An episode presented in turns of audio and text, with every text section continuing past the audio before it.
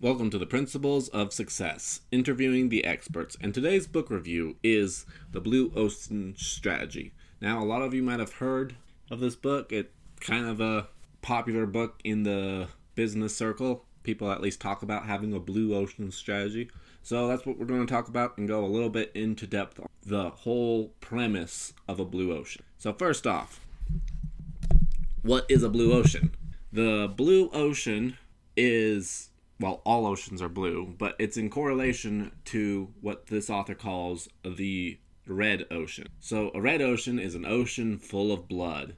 Um, essentially, it is a area of the market that is so full of competition that countless businesses have collapsed from the brutality of competition. It's your competition kicks your butt and kills your business. Blood in the ocean. And most businesses, almost all businesses in fact, operate in red ocean. An example of a red ocean is you start a fast food chain. There's a ton of fast food chains already out there. If you're just starting a fast food burger place, there's a lot of other options for a fast food burger place that people have to choose for. And you have to be able to outcompete all of that competition. Whereas a blue ocean is starting a business that there isn't a whole lot of competition. The whole premise of the book can be summed up in this one sentence make the competition irrelevant.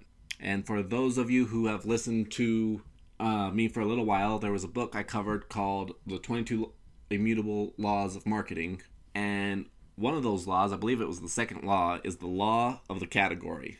And that's essentially what this whole book is about, is the law of the category. Um, you can't if you can't be the first in something, be the first in something else related to it. So if you can't be the first American beer, you can be the first American light beer, or you can be the first German beer that Americans drink, or you can be the first German beer in America that the Germans drink. So the reason why I use beer as an example is because that's what the person used in the book um, for the 22 immutable law. So you gotta change things up. You can't be like your competition. If you're if how you're describing your business is it's like the next Uber or it's the next YouTube or it's the next, it's the next, it's the next, then you're in a red ocean. Or also, it's like combining McDonald's with Pizza Hut. I'm not very good at coming up with analogies, but if you're comparing yourself to something that already exists, then you're in a red ocean. And like I already said, most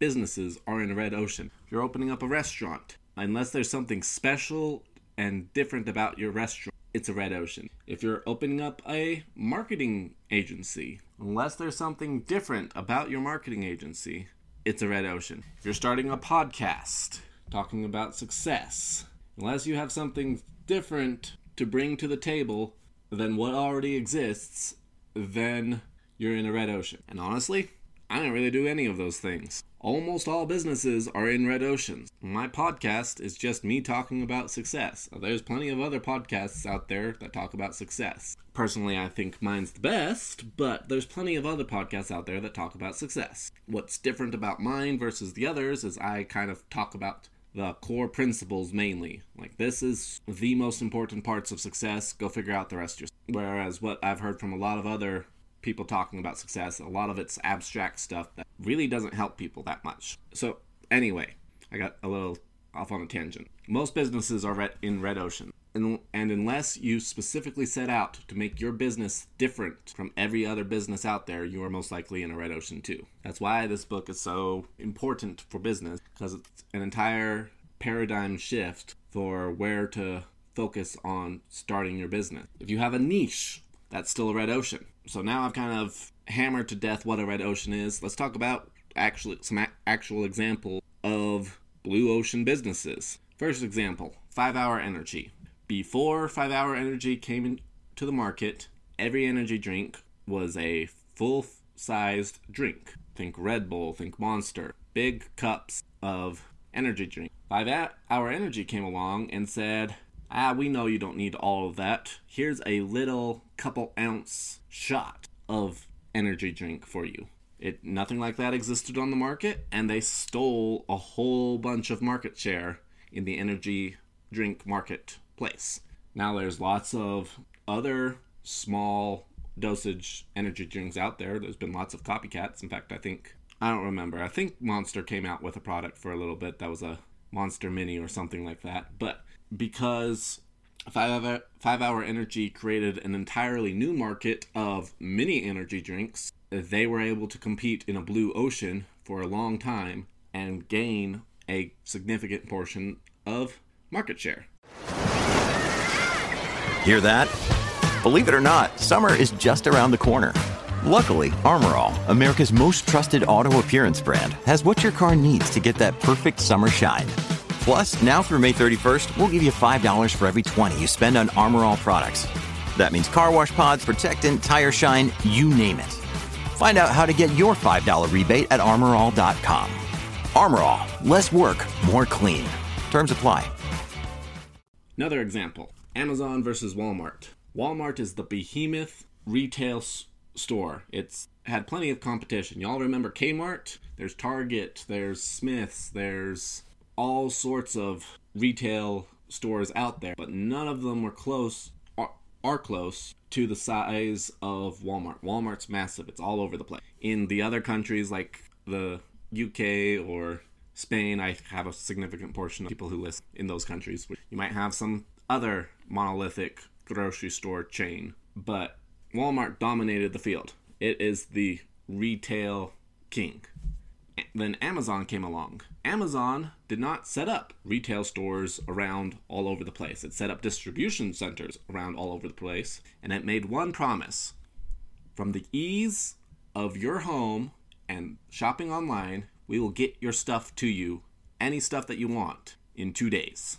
Walmart still owns the retail marketplace, but Amazon created its own marketplace, which was hyper fast delivery of any product that you can think of. Now, Amazon didn't start out that way, but it built to that, and once it got to that stage, it exploded because Walmart can only shelf so many things. Amazon can shelf unlimited things. If Amazon had tried to be another grocery store, it couldn't have competed with Walmart. But now Amazon is worth more than Walmart. And then just one more example, a his, um, I'm going to use a historical example and a modern example in the car market. So, historical example Ford. Before the Model T, cars were an exotic toy for rich people. That's all cars were.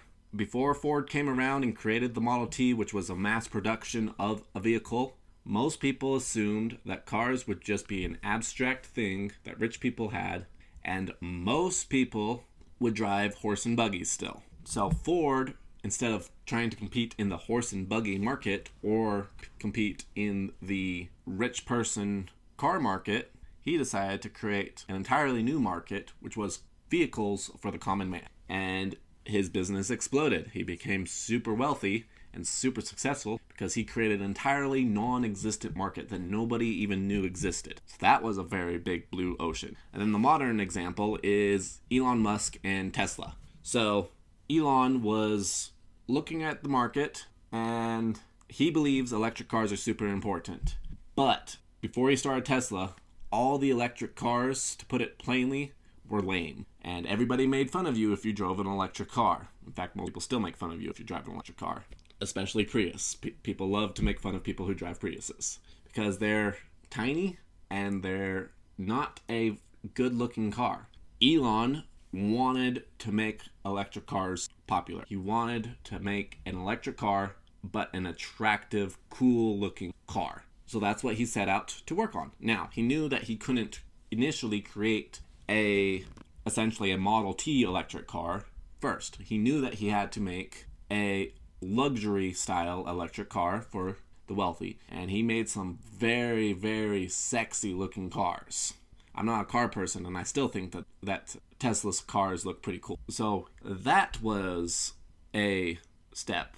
I forgot to mention that the previous electric cars were not only lame, they were super expensive as well. So he made an expensive, cool looking electric car. And then slowly over time, he's developed more and more to now where he essentially has, I think it, I be- believe he even named it after Model T. I think it's like Model S or something like that. He made a common man electric car that doesn't look stupid. So he created a blue market by doing that. So essentially, the whole point of the blue market or the blue ocean strategy is to make your competition irrelevant. You need to look at the market and not just see the market how it is right now. See what's missing from the market. See what's similar in other markets. That's another example I didn't touch on. So, um, in the book, she uses an example of a wine company who went around and asked a bunch of alcohol drinkers why they didn't drink wine and they gave a bunch of reasons. Like it seemed too posh. It seemed there was a lot of information on the bottles that they didn't understand. So this wine company essentially went away with that. Oh another thing was fresh. I don't drink alcohol so i don't know too well but um so they got rid of a lot of that stuck a very simple symbol on the bottle and made the market for low pressure or low pressure wine drinkers, casual wine drinkers, And they made that into a market that didn't exist, and wine's been around for a long time. So when you're trying to create a blue ocean strategy, you need to look at the market, see what's not there, look at similar markets, see what they're doing that you could bring into your market, and make your competition irrelevant. There's three types of businesses. There's the Me Too mar- business, like, oh, you like that restaurant? I also have a restaurant. There's the me better, which is the oh, you like McDonald's?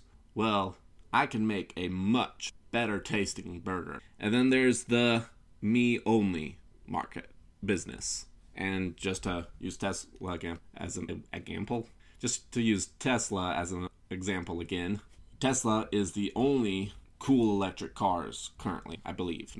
Like, I'm not a car guy, so I haven't kept too up to date. But Tesla was able to adopt a massive share of the market because he was the, Elon is the only creator or was the only creator of electric cars that actually looked. And when it's you only, competition isn't an issue and you're able to get away with a whole lot more. Anyway, I went a little long on this episode, so with that I'm going to end it and you should all go read the Blue Ocean Strategy. See you all next week.